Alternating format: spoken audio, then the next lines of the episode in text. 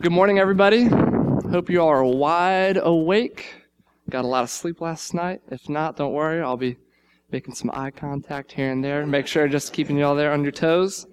Um, as we get going this morning, I'm going to uh, open up by sending you back just a few years. Uh, listen to this blast from the past. Uh, it was performed by the Jackson Five. Jeremy, if you could play. It's coming.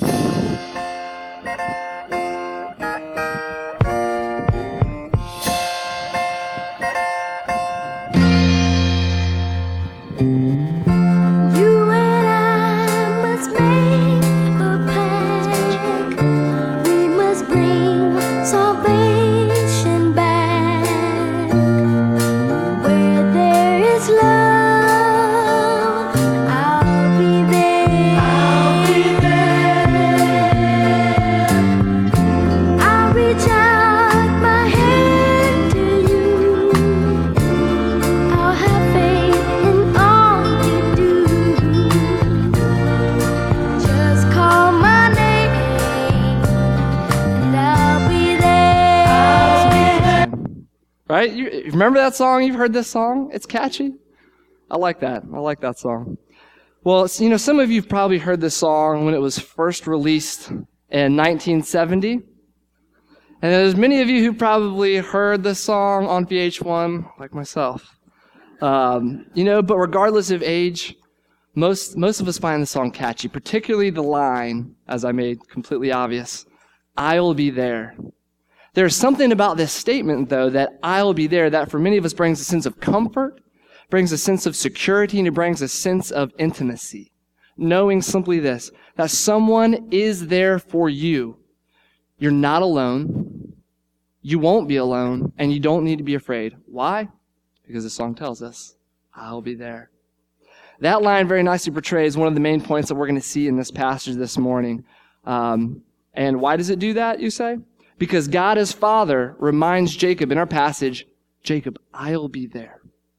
And this whole series on Genesis is titled, if you look in your bulletins, you see this title for the whole entire Genesis series. It is titled, The God Who Is There.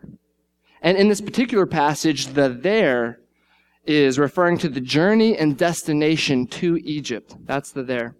And God will, God will be with Jacob and his family even on the way. So it's the traveling and the destination that God is going to be there for his people. And he's not only going to be there with just them once they get to Egypt, but he's also going to be with all the descendants for the 400 plus years that they're, that they're going to be in slavery and mistreated in Egypt. He will be there with them. So as we read this morning, Genesis 46 verses 1 through 27, and we go over the sermon points, my hope is simply this, that you see God is an intimate, personal God who is truly there, who is truly present with his people in their lives. When you think you need him, when you definitely do need him, when you're too prideful to ask for his help, and when you're on your knees and you don't have words to say, but simply He knows. God will be there for you. So, let's go ahead and pray and we'll get started. Lord, we thank you that you are good, you are faithful and true. You are always there for us, and you always will be, Father, until the end of the age. You sent your Son, Jesus Christ, to be with us, and He poured out His Spirit that He might dwell in us all the days of our lives when we trust, hope, and believe in your one and only Son, Jesus. Amen. So if you're new or visiting with us, um, do not worry. I'm going to catch you up. I realize we're in Genesis 46, but I'm going to give you a few highlights to catch you up, to see where we've been, so that you understand the context of where we're going this morning in Genesis 46, 1 through 27. Most recently, we've been going through the life of Joseph, Joseph, which began in Genesis 37. We started our journey looking at the life of Joseph when he was a young boy and when he was the favored son of Jacob. Now, Joseph's favoritism is most easily displayed by his colored coat. Many of you might have even seen the play, the Joseph the Technicolor Dreamcoat. So this is the same person that we're talking about. We have also witnessed Joseph being betrayed and sold in slavery by his brothers. We've also seen Joseph's false imprisonment at the hand of Potiphar. We've also seen Joseph's rise to power. That he's basically the number two power in Egypt, only below Pharaoh. And then just a couple weeks ago, uh, we began the process of looking at Joseph's brothers coming to and from the land of Egypt to buy grain for, the, for their journey and travels. But last Sunday, if you weren't here, if you were, this is just a quick recap, but if not, hopefully it'll be helpful. Joseph finally revealed himself to his brothers because he had not done that before. He revealed himself, I am your brother Joseph. And these are the very same brothers who sold him into slavery, basically selling him knowing that he would possibly die being enslaved. And they left him for dead many years ago. And Joseph, being the godly man that he was, reminded his brothers ultimately it was not you, brothers, it was not you, but God who sent me here. God made me father to Pharaoh, lord of his entire household, and ruler of all of Egypt. God sent me ahead of you to preserve for you a remnant on earth to save your lives by a great deliverance. And it truly was a great deliverance. It really was. For there was a great famine in all of the land. And Joseph was now able to care for, protect, and to provide for his family. And when Pharaoh heard this, that Joseph's family had come, Pharaoh was pleased, and he told Joseph, Tell your brothers, do this. Load your animals, return to the land of Canaan. Bring your father and your families back to me, and I will give you the best of the land of Egypt, and you can enjoy the fat of the land. And with this great news, the brothers returned home to the land of Canaan. And when they returned home, they repeated everything that they had been told. And they repeated it back to their father Jacob. And Jacob, seeing all of the wonderful provisions that had been brought back from Egypt, Jacob believed their testimony and he was overjoyed. Scripture that we saw last week that his spirit was revived. There was life and vitality in him once again. And I say that even though Jacob was overjoyed and his son was alive, and that they were going to be provided for during this famine, Jacob was not without some legitimate hesitations in going to this land of Egypt.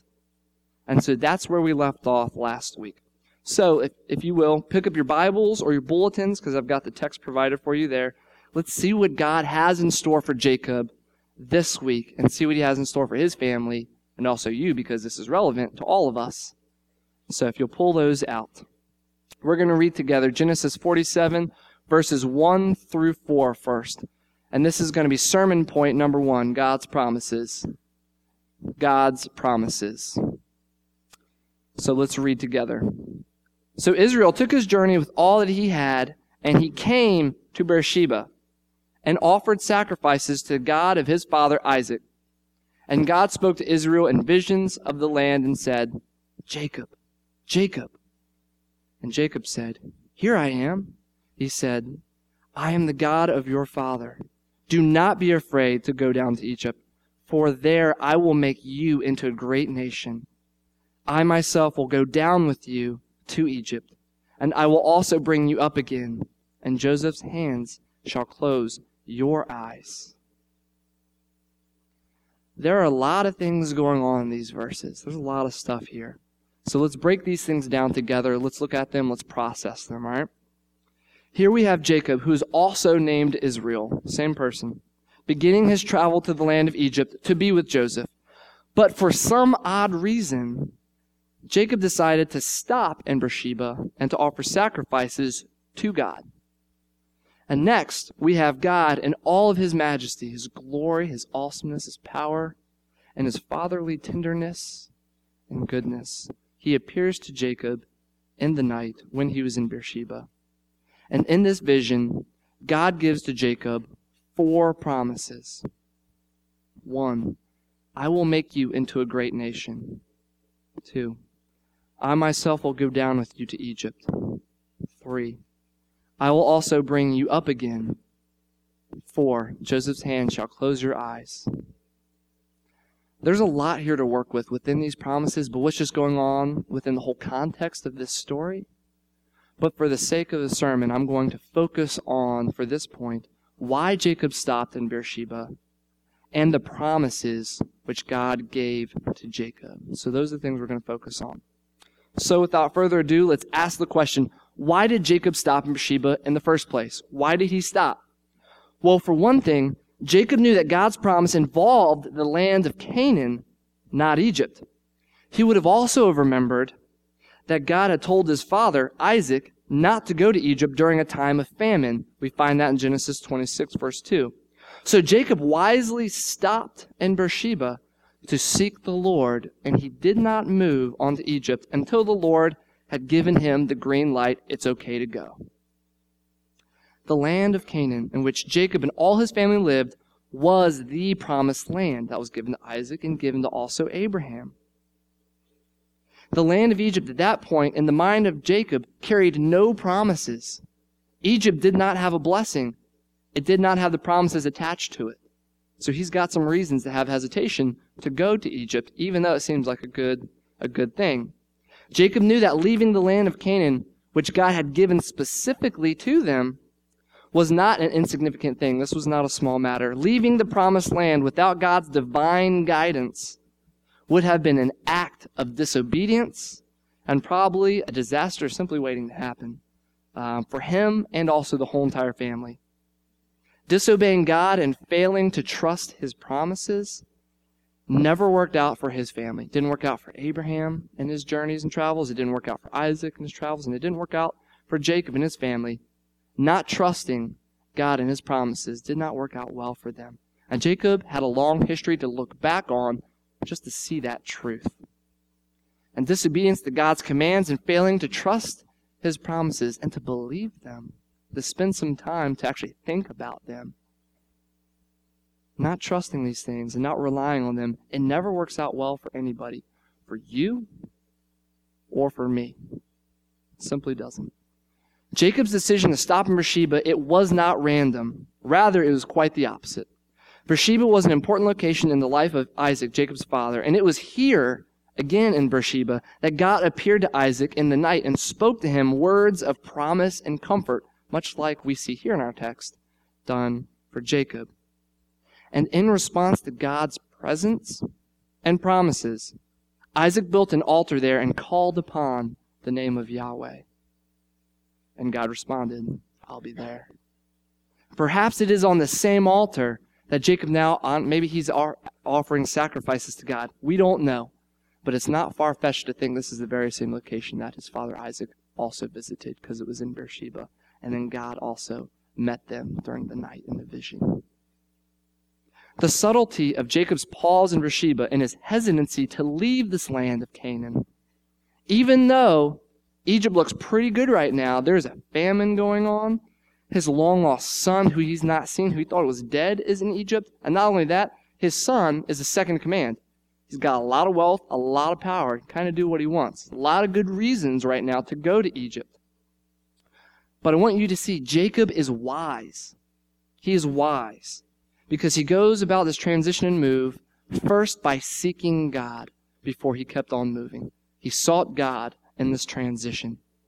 And how does God respond to Jacob's faithfulness? And his dependence, he responds like a loving father should, with words of comfort and affirmation. He does this way, he does this by giving four promises. Four promises.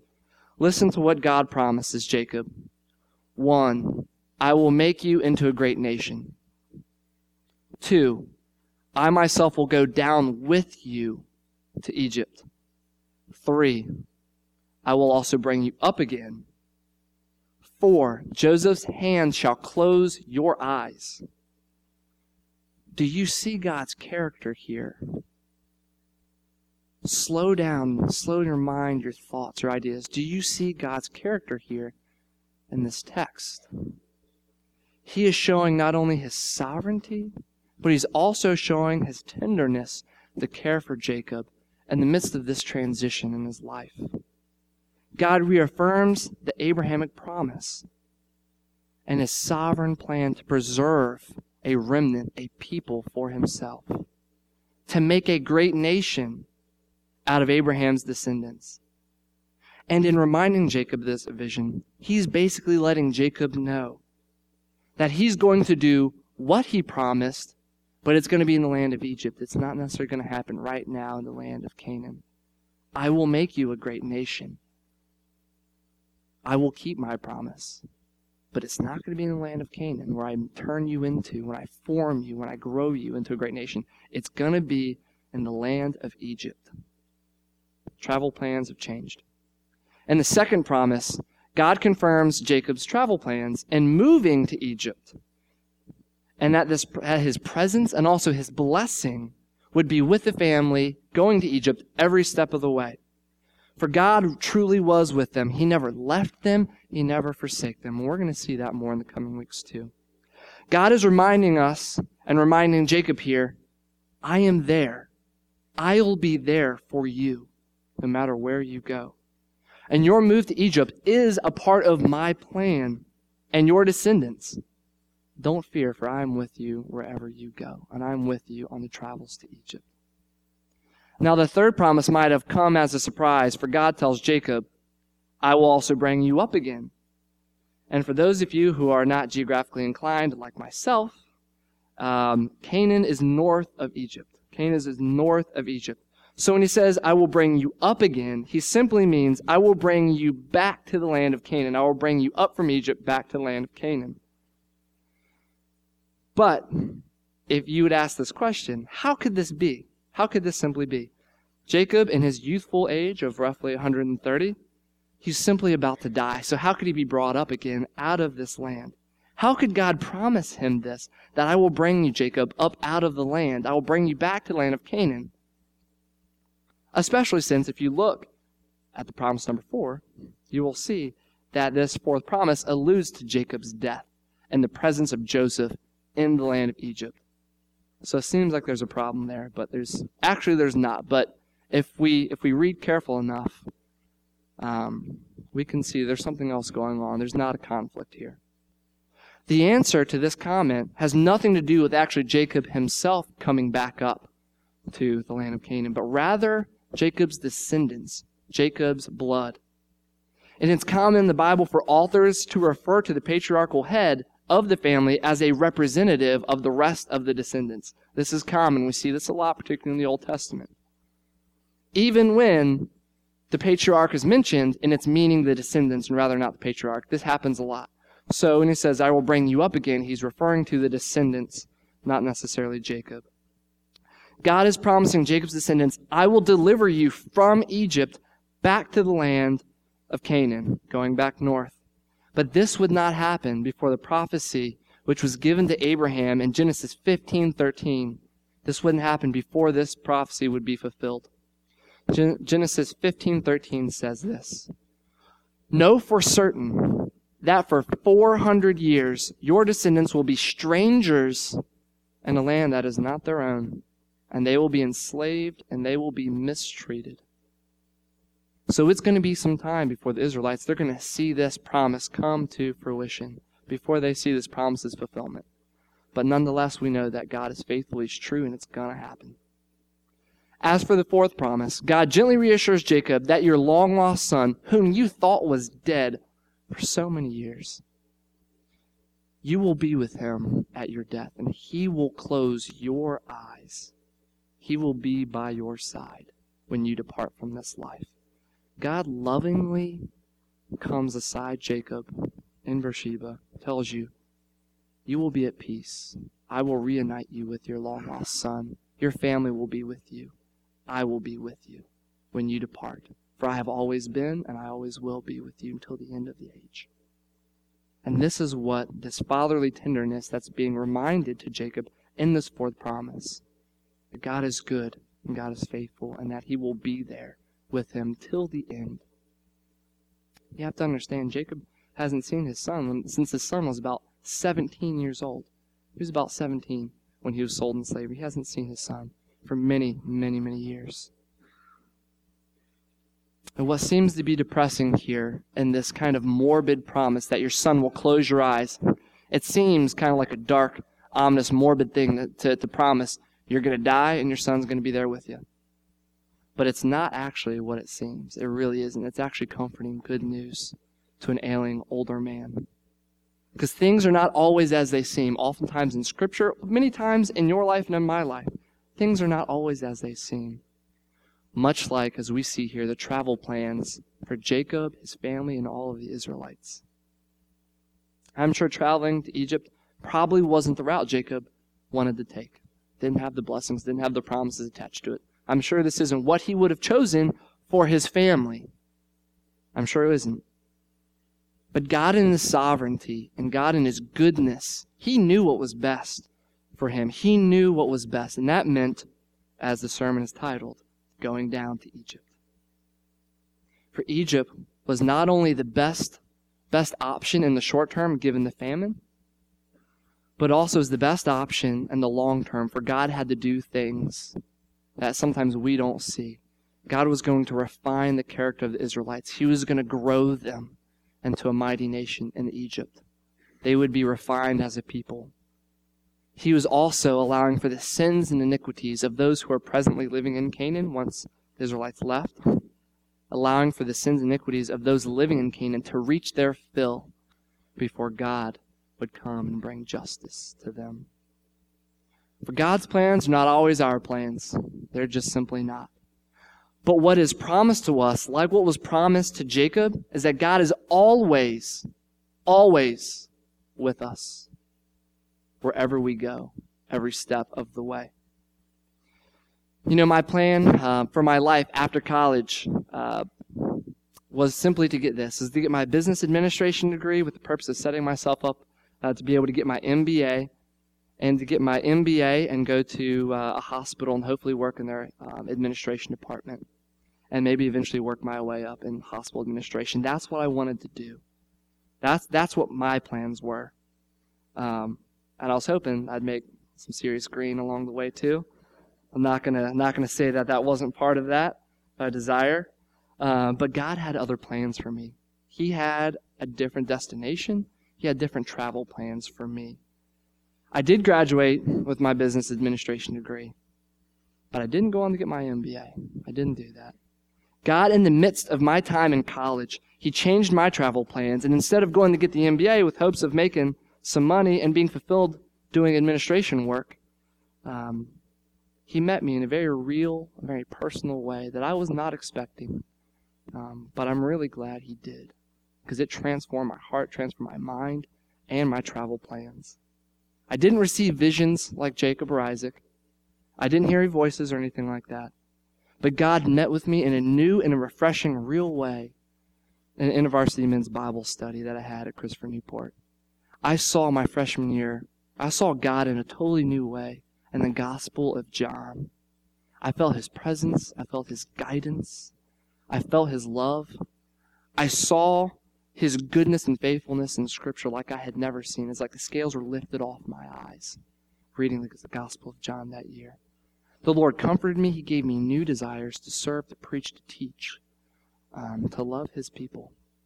That's not the direction I thought I was going. That's not the direction I had set out for myself.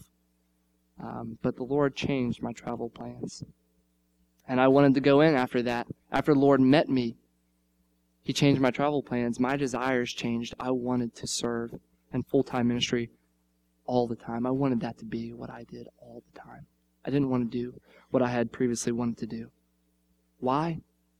Because God's plans were better than my plans.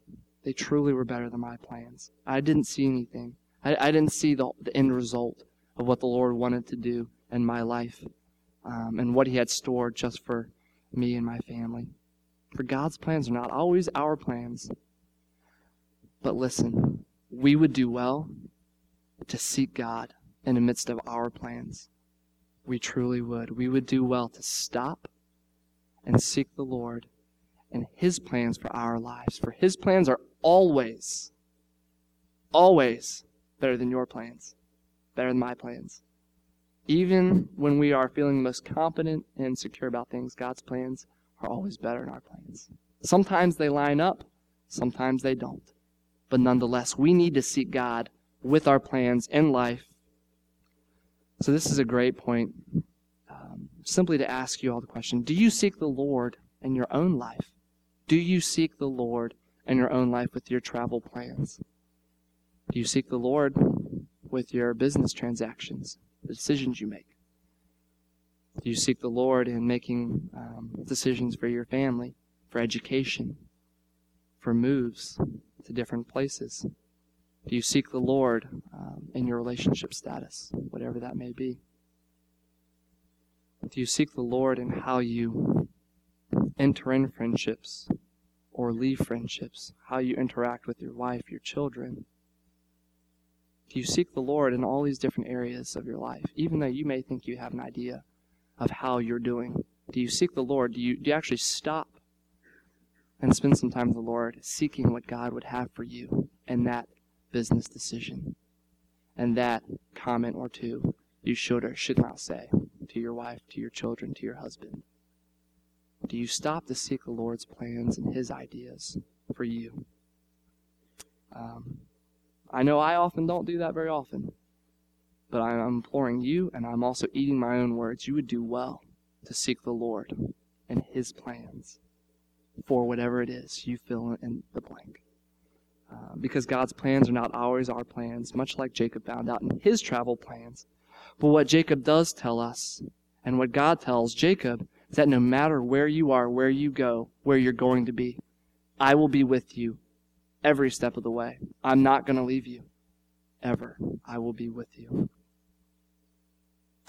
Now, don't worry. I know they're thinking, man, we've got a lot more verses to cover. We're only at verse 5. That's all right because I'm going to cover this next section quickly. And I'm doing that because I want you to see the big picture of verses 5 through 27. There's a big picture I want you to see. And we're going to cover those things. I might skip over a few names. It's not simply because they're difficult to pronounce, although that's part of it. Um, but it's because I want you to see the breadth of what's going on, the big picture of this next section. Sermon point number two. These are verses 5 through 27. God provides. God provides. Then Jacob set out from Beersheba.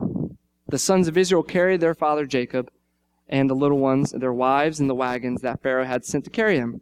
They also took their livestock and their goods, which they had gained in the land of Canaan, and came into Egypt, and Jacob and all his offspring with him, his sons and his sons' sons with him, and his daughters and his sons' daughters. And all his offspring he brought with him into Egypt. Now, these are the names of the descendants of Israel who came into Egypt Jacob and his sons, Reuben, Jacob's firstborn, and the sons of Reuben, etc., etc. The sons of Simeon, the sons of Levi, the sons of Judah, the sons of Issachar, the sons of Zebulun. And verse 15 These are the sons of Leah, whom she bore to Jacob and Paddan Aram, together with his daughter Dinah. Altogether, his sons and his daughters numbered 33. Verse 16. The sons of Gad, the sons of Asher. Verse 18. These are the sons of Zilpah, whom Laban gave to Leah, his daughter, and these she bore to Jacob, 16 persons in all. Verse 19. The sons of Rachel, Jacob's wife, Joseph and Benjamin, and to Joseph in the land of Egypt were born Manasseh and Ephraim, whom Asenath, the daughter of Potiphera, the priest of On, bore to him, the sons of Benjamin. Verse 22. These are the sons of Rachel, who were born to Jacob, 14 persons in all. Verse 23. The sons of Dan, the sons of Naphtali. And these are the sons of Bilhah, whom Laban gave to Rachel his daughter. And these she bore to Jacob, seven persons in all verse 26. And all the persons belonging to Jacob who came into Egypt, who were his own descendants, not including Jacob's sons' wives, were 66 persons in all. And the sons of Joseph, who were born to him in Egypt, were two. And the persons of the house of Jacob who came into Egypt, totaling, were 70 in all. The question that probably comes to mind after reading all those, and I'm sure you read all of those names, even though I didn't read all of them, um, is why are they all listed? Why are all these names here? There's a ton of them. Why are they here? If Moses is trying to simply bore us to death, help us zone out even more than maybe we already are throughout this sermon right now, it's okay, you can be honest. Um, then he's doing a good job, right? Well, I don't want to leave you in that position because there is a lot going on here, more than you would think. At first, this list seems pretty boring. It's just a list of names traveling. But there is a lot more if you would stop to look at the text, really, really try to think what is going on here? What would Moses have to say to his audience in this point in time? I think you will get a lot out of this genealogy. It's a, it's a, there's a lot more going on here than you simply think. But I think most of us don't stop, honestly, to slow down and try to ask good questions of Scripture. So I'm asking you and imploring you to slow down. Let's ask some questions of why this list may be here. Because there's some good news here. There's some good stuff going on actually in this list. I didn't think it, it, there was at first, and I knew I had to come preach to you this morning, but God provided some insights a wise hearing text, and it is truly good. So let me make this crystal clear. All right?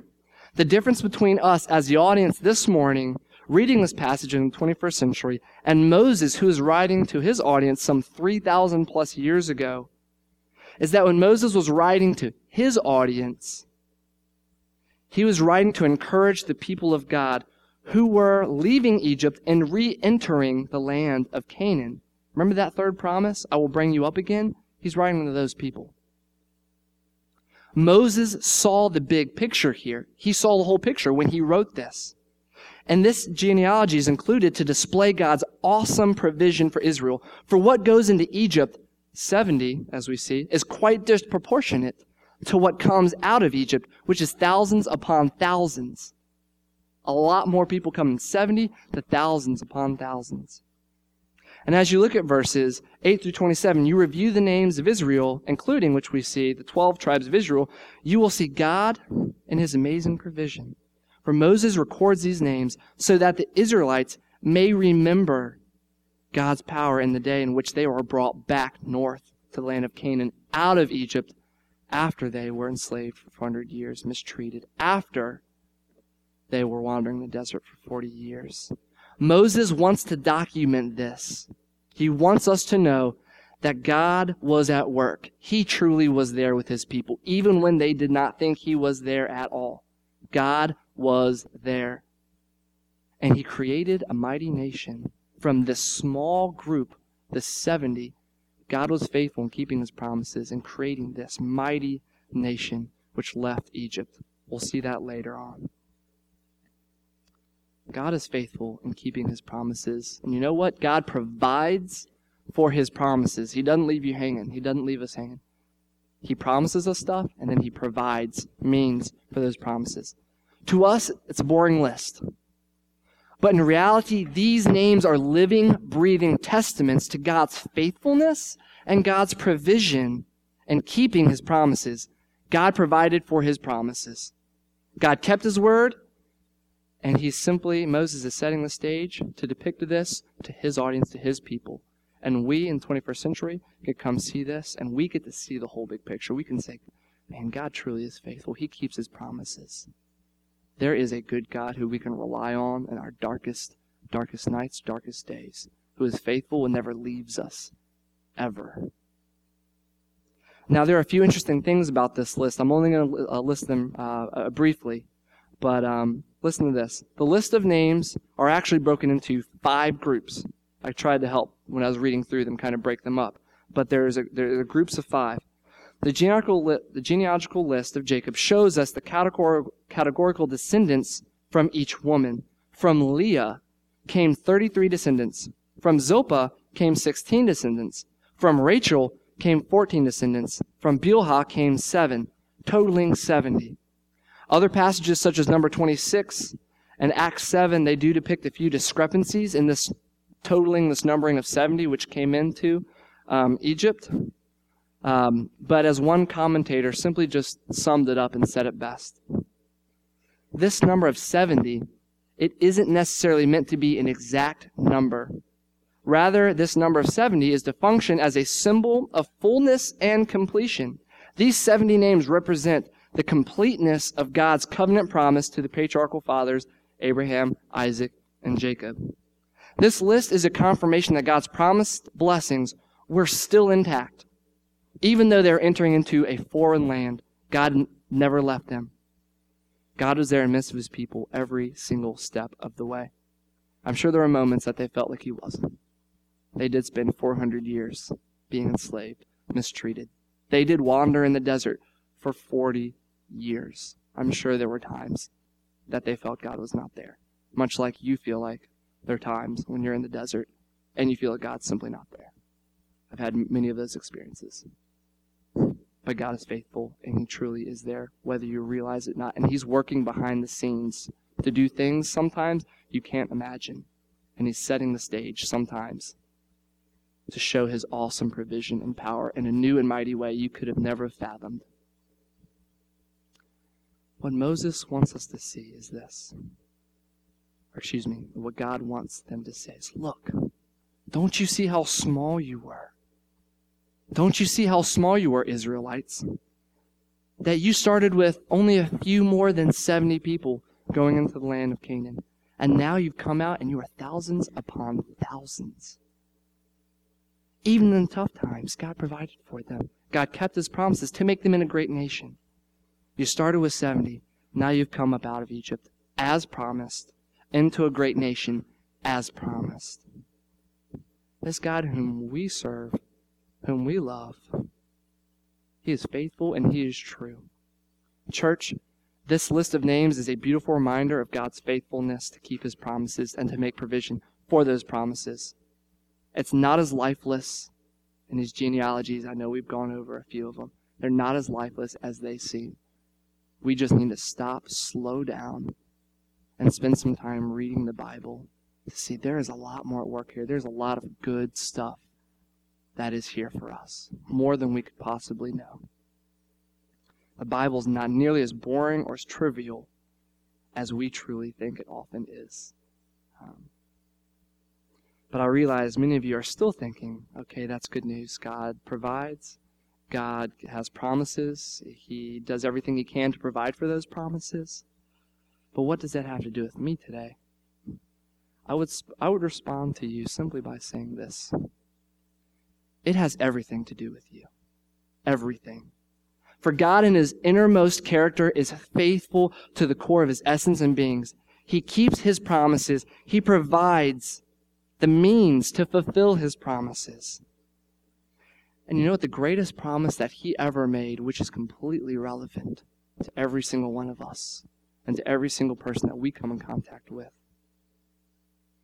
is the sending of His Son, the greatest promise to eradicate sin, to bring us into communion with the God who created the heavens and the earth, all the stars in the sky, the water, the expanse, who created you, your mind, who gave you the gifts and abilities that He gave you.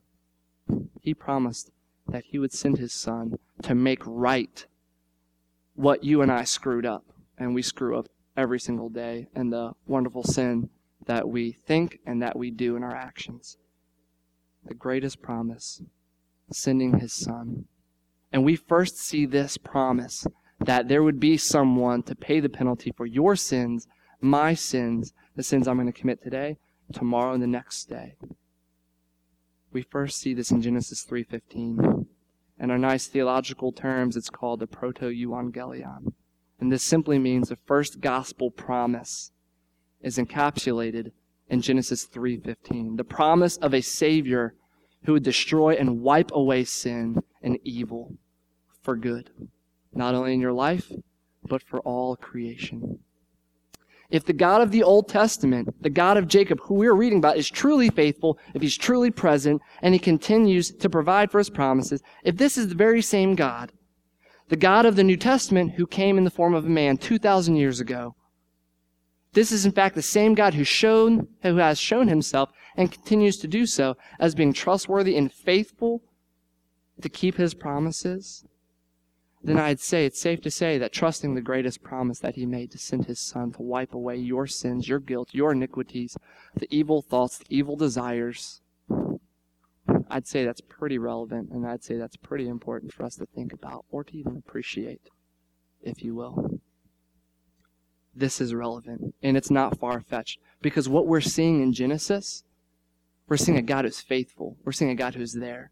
And when he makes a, a huge promise, to eradicate sin, to bring joy, to bring peace, to bring love, fullness, wholeness to you, which is wrapped up in a single person, I'd say that's at least worth considering and spending a few moments to think about.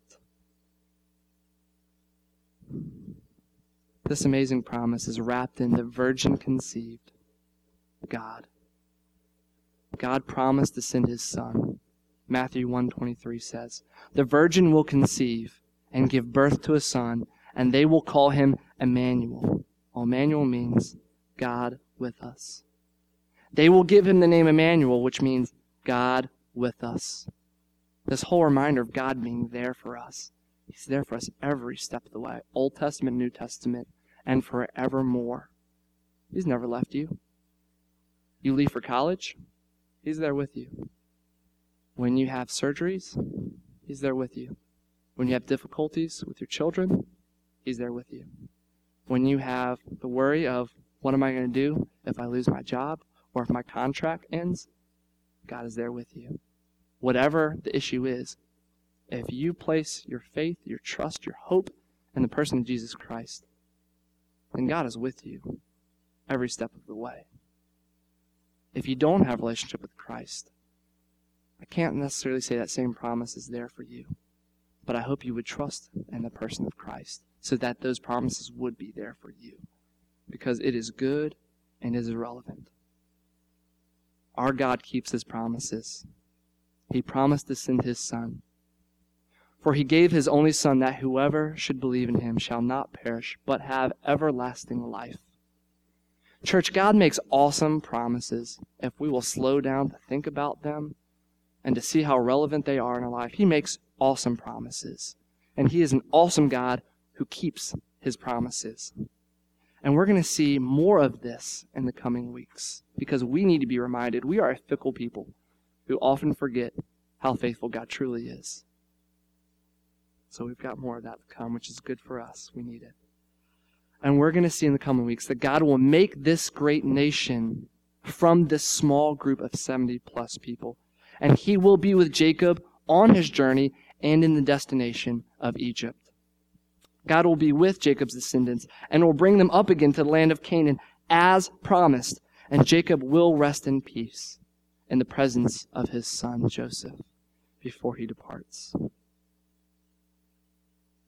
And, church, this beautiful, this personal promise and giving of the Son, His only Son, Jesus Christ, who is Emmanuel, who is God with us, and who poured out His Spirit to dwell in us when we love and trust Him and receive Him as Lord and Savior.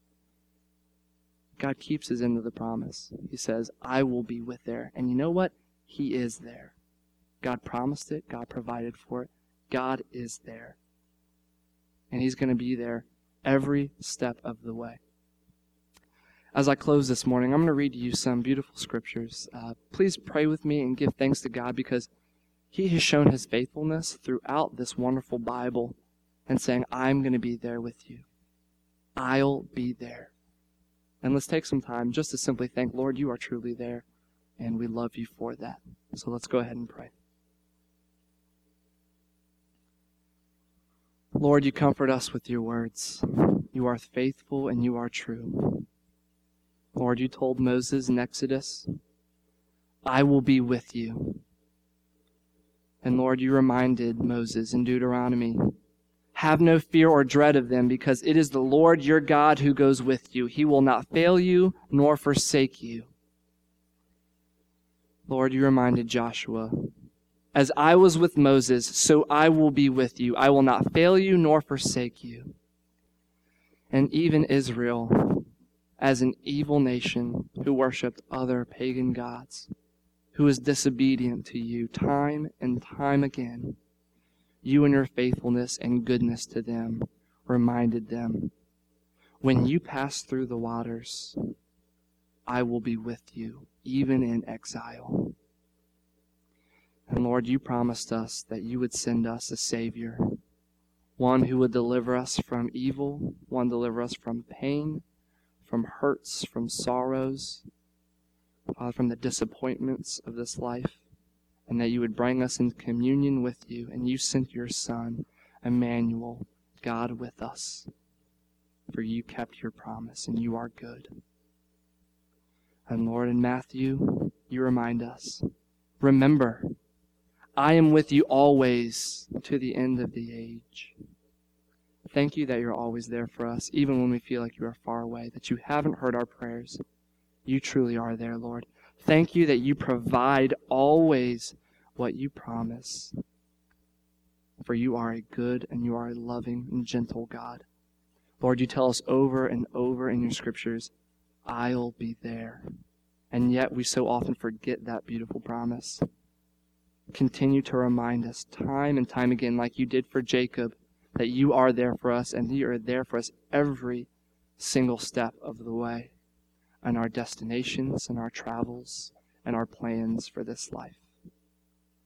And Lord, your plans are not always our plans, but we ask that you'd help us trust that you know what is best for us. We love you and we thank you for sending your Son, Emmanuel, who is God with us, and your Holy Spirit to be with us always to the end of the age.